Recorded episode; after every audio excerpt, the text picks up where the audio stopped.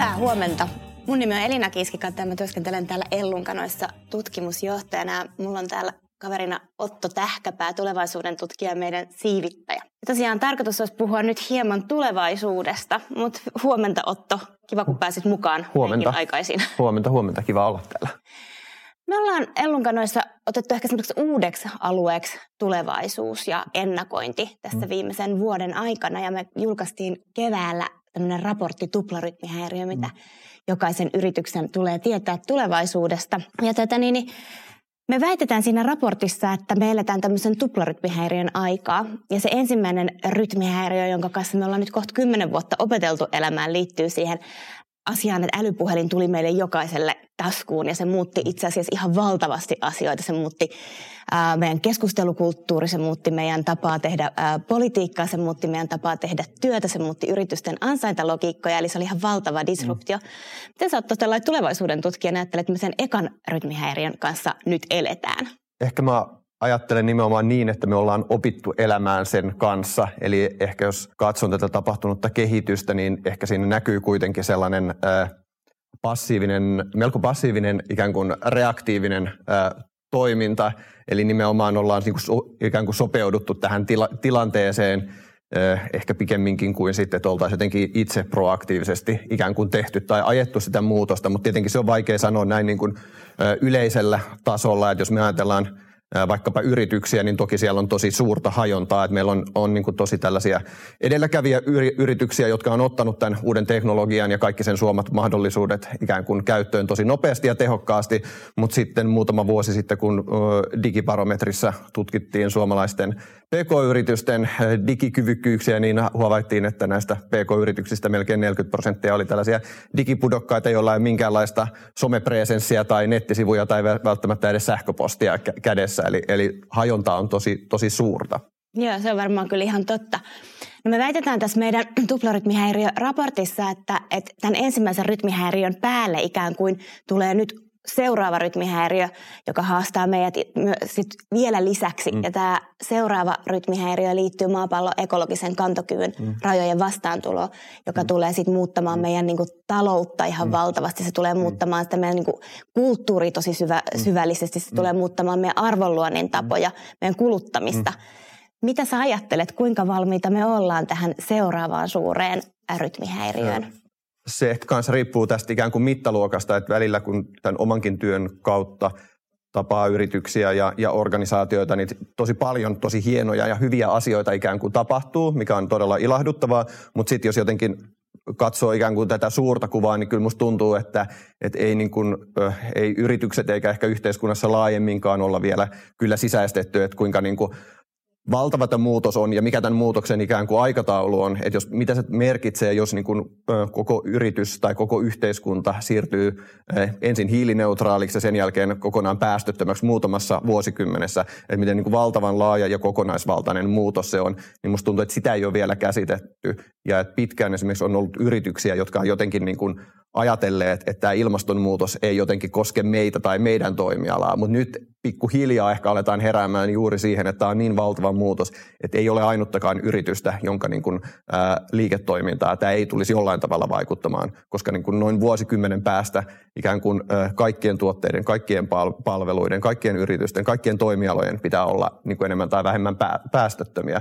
Ja ehkä se vähän vielä niin kuin, niin kuin tota, sitä, sitä vielä tässä ehkä vähän niin kuin har, harjoitellaan, että helposti tulee vielä se asenne, että me ei olla jollain tietyllä toimialalla, että me ei, ei niin kuin valmisteta aurinkopaneeleita tai jotain mm. muuta, että tämä ei koske meitä, koska me ollaan tällä toimialalla. Mutta kyllä mielestäni heräämistä tapahtuu tässä koko ajan, että mielestäni ihan niin kuin hyviä, hyviä merkkejä varsinkin täällä Suomessa on, että – että mm. toivottavasti me ollaan sitten niitä edelläkävijöitä tässä, tässä rytmihäiriössä. Niin ainakin meillä on hyvät edellytykset siihen, uskon mm. näin. Tässä meidän raportissa me myös puhutaan paljon siitä, että, että näiden kahden rytmihäiriön lisäksi niin yrityksiä haastaa tosi isosti megatrendit. Eri, ne, ne, me, me eletään niiden megatrendien haastamina, jotka meidän ympärillä on. Ja nyt sitten korona vielä lisäksi mm. tuli ja todennäköisesti kiihdyttää joitakin megatrendejä. Sitten to, joitakin se saattaa ehkä, ehkä hidastaa. Mutta yrityksissä varmaan on niin kuin aika iso homma mummo yrittää pysyä kartalla siitä, että, mm. että miten me eletään, miten me tehdään näitä valtavia mm. muutoksia, mm. miten nämä erilaiset megatrendit meihin vaikuttaa ja miten tässä ollaan. Mm. Uh, sä oot puhunut tulevaisuuden lukutaidosta. Voisitko mm. sanoa muutaman sanan siitä, että mitä se tarkoittaa ja miksi semmoisesta voisi olla yrityksille hyötyä? Mm.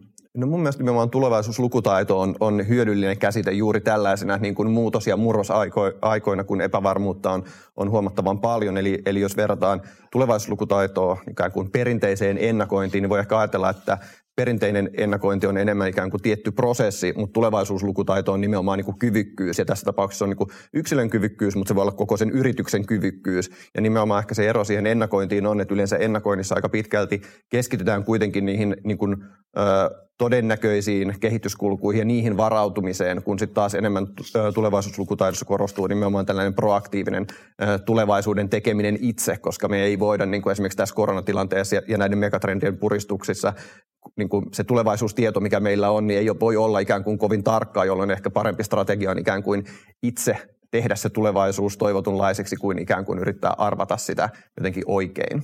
Joo, ja tämä on, niinku se, tää on sitä, sitä asiaa, mikä minusta tekee myös siitä äärimmäisen mielenkiintoista, mm. että se ajatus, että se tulevaisuus myös tehdään, että me ei mm. olla vaan sen arvoilla, me päästään itse, itse myös mm. rakentaa sitä. Mutta hei, otetaan tähän kohtaan mukaan ää, UPM 10 viestintä- ja brändijohtaja Hanna Maula. Hyvää huomenta, mä näen sut sieltä, sieltä ruudusta hauskasti. Kiva, Hyvää kun huomenta. Mukaan. Tervetuloa. Kiitos, kiitos. Ää, sä oot kirjoittanut designista yritysten työkaluna ja sulla on tosi paljon kiinnostavia näkemyksiä, näkemyksiä siitä, että miten tulevaisuuden menestyviä yrityksiä tehdään. Millaisia ajatuksia sussa herättää tämä Ellunkanojen raportti ja näkemys tulevaisuudesta? Eli, eli, eli mitä sä ajattelet tästä tuplarytmihäiriön maailmasta, missä me, mistä me Oton kanssa puhuttiin? No kyllä tämä hyvin vahvasti resonoi ja helppo olla samaa mieltä, että, että tota, ihan valtavien globaalien muutosten keskellähän me eletään ja meidän täytyy ihmiskuntana jotenkin yhdessä löytää tapoja, joilla me voidaan näitä haasteita ratkoa. Ja samaan aikaan sitten, jos me ajatellaan yksittäisiä organisaatioita, niin varmaan yksikään niistä ei voi oikein jäädä tässä tilanteessa laakereille lepäämään, että se tavallaan tämänhetkinen menestys ei ole tae siitä, että menestystä olisi tulevaisuudessa koska disruptioita tapahtuu nyt vähän niin kuin toimialalla kuin toimialalla. No, miten sun mielestä yritykset voisit mielekkäästi lisätä tätä muutoskyvykkyyttä toimia tällaisessa mm, tosi nopeasti muuttuvassa maailmassa, että mitä lisää, mitä pois? No ei ole varmaan mitään sellaista yhtä yksittäistä ikään kuin hopealuotia, jolla löydettäisiin vastaus tähän kysymykseen, mutta mä luulen, että organisaatiossa käytetään aika paljon aikaa siihen, että pohditaan, että miten asioita tehdään siinä organisaatioiden arjessa. Että tehdään vaikkapa niin kuin vähän tehokkaammin tai paljonkin tehokkaammin, ja se on tietenkin jonkinlainen muutos sekin ja ihan hyvä asia, mutta riskihän siinä on, että, että vähän niin kuin vaan hienosäädetään sitä vanhaa tekemistä, tai säädetään kenties vähän enemmänkin, mutta ei löydetä kokonaan uusia uria ja ehkä vielä enemmän pitäisi keskittyä pohtimaan siitä, että mitä me itse asiassa tehdään ja kyseenalaistaa sitä omaa tekemistä, että tehdäänkö me ylipäätään oikeita tai niitä kaikista tärkeimpiä asioita. Ja tässä tietenkin hirmu tärkeää on se sellainen tulevaisuuteen suuntautuminen, että ei pohdita pelkästään sitä, että mitä pitäisi tehdä juuri tänään, vaan mitä meidän tulee tehdä sitten, äh, sitten niin kuin vuosien päästä. Ja tuo tulevaisuuslukutaito oli oikein hyvä termi, että kyllähän tämä vaatii tietysti sitä, että seurataan niitä tulevaisuuden trendejä ja yritetään ymmärtää, että mihin tämä maailma on menossa, vaikka täysin oikein sitä varmasti ei pystytä arvaamaankaan. Ja kyllähän meillä tavallaan on herkästi organisaatiossa varmaan sellainen tilanne, että ne, ne niin kuin arjen rutiinit jotenkin lyö yli, että, että me vastataan kyllä tunnollisesti niihin sähköposteihin ja me istutaan Teams-palavereissa ja niin edelleen, mutta siinä on riski, että meiltä ei jää niin kuin aikaa tavallaan pohtia riittävästi sitä, että mikä on sitten organisaatiolle strategisesti tulevaisuudessa tärkeää. Me suoritetaan sitä arkea niin tehokkaasti.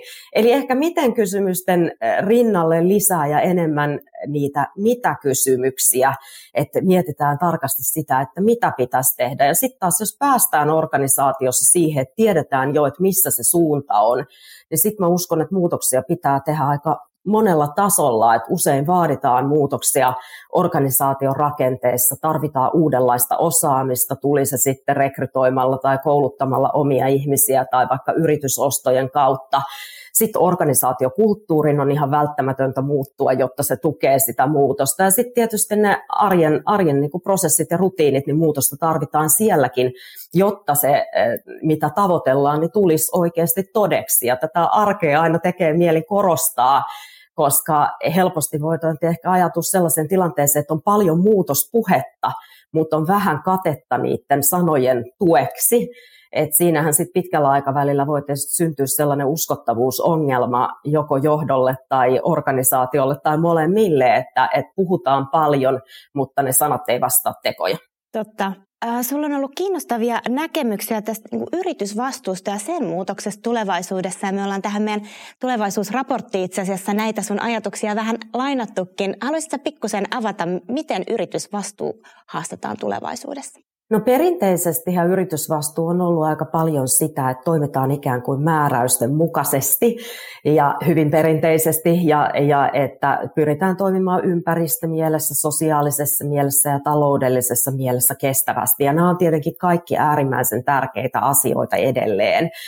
Mutta ehkä, ehkä sitten nyt kun mennään eteenpäin, niin ollaan selvästi siirrytty siitä, että raportoitaisiin vaan vanhaa, asetetaan aika kunnianhimoisia tulevaisuuteen suuntaavia, tieteeseen perustuvia tavoitteita, ja tämä on tosi hyvä asia monelle organisaatiolle vastuullisuus on jo hyvää bisnestä, eli se on myyntivaltti, se on kilpailuetu, mutta mä uskon, että tulevaisuudessa tarkastellaan ehkä vielä enemmän sitä, että mitkä organisaatiot pystyy muuttumaan ja tuottamaan sellaisia innovaatioita, joilla me ratkotaan näitä maailman kaikista vakavimpia, kaikista äh, hankalampia haasteita, niin ne innovaatiot nousee myöskin tällä vastuullisuuskentällä erittäin tärkeäseen rooliin koska nämä haasteet on meillä niin valtavan suuria.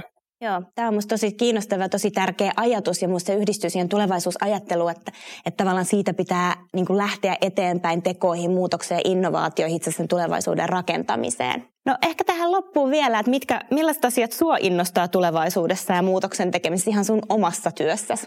No mä varmaan joko tietoisesti tai tiedostamatta niin hakeutunut sellaisiin organisaatioihin töihin vähän pitkin uraani, että joissa innovoidaan uutta ja joissa eletään koko ajan sen muutoksen keskellä. Ja kyllä mä uskon, että se innostaa ja inspiroi mua myöskin jatkossa, että saa olla tekemässä sitä muutosta ja viestinnän ammattilaisen rooli ihan aika herkästi kuuluu se, että, että siinä paitsi niin kuin, miettii sitä organisaation muutosta, niin myös usein tukee muita ihmisiä siinä muutoksessa, esimerkiksi esimiehiä. Tämä kaikkihan on äärimmäisen mielenkiintoista.